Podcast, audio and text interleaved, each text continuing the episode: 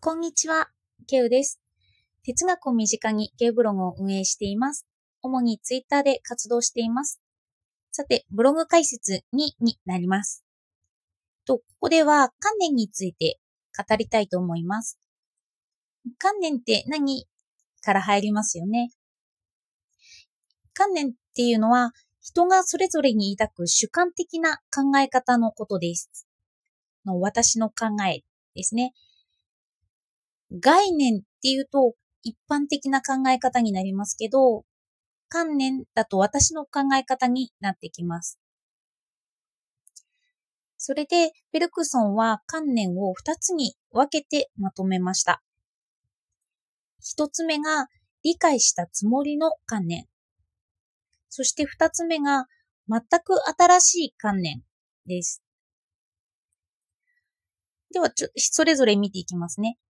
あの、1の理解したつもりの観念では、新しい言葉を聞いたときに、すべてを自分が過去にあった事柄に当てはめて理解します。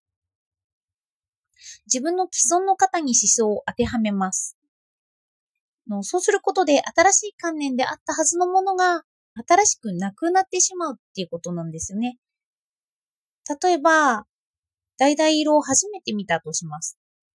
これ何色？って分析すると赤と黄色に分けられるので、私は赤と黄色なんだなって理解したとします。で、次から橙色を見てもそのものには意識が向かなくなるっていうことです。あの、橙色を見ているのにその背景を見ている感じです。やっぱ人でちょっと説明すると分かりやすいかなと思うので人で説明してみますね。友達を紹介されて、まずその人の経歴を説明されたとしますね。東大卒業とか、親が政治家とか、成績優秀と聞いたとしますね。それありきでその人を見てしまうっていうことです。その人が冗談を言ったり、優しい言葉をかけてくれたりしても、私は見下されてるのかなとか、ちょっと変に悲観に思ってしまったり、いつもその背景のことを思い浮かべてしまって、本人そのものを見ることができてないっていうイメージですね。じゃあ、その人そのものを見るっていうと、何かって言ったら、この二つ目の新しい観念、全く新しい観念になりま、なります。2の新しい観念っていうのを人に当てはめていくと、あな、この人なんか面白いこと言ったとか、あ、この人優しいっていう、その行為そのもの自体でその人を判断していきます。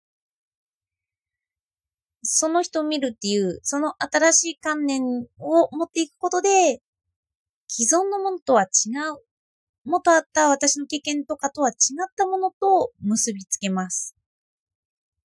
例の橙色でもちょっと見ていきますけど、の橙色だけを見た可能性を探っていきます。あの、今秋になって肌寒くなってきましたよね。その中で葉っぱが紅葉しているのを見て、橙色っていうのにぴったりだって思うことです。そのぴったりだって思った時に、赤や黄色からできた色っていうのはあまり想像しませんよね。さっき人でも解説したように、この人面白いこと言うな言う人だなとか、その人自体を見るときに、その人の後ろにある背景までは見ませんよね。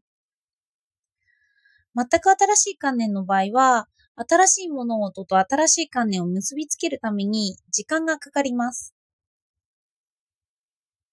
あの、意識の流れをたどることでしか、これが時間なんですけど、新しい観念にはならないんですよね。いきなりこの人は面白い人だなんて、何か行動を移した後じゃないとわかりませんよね。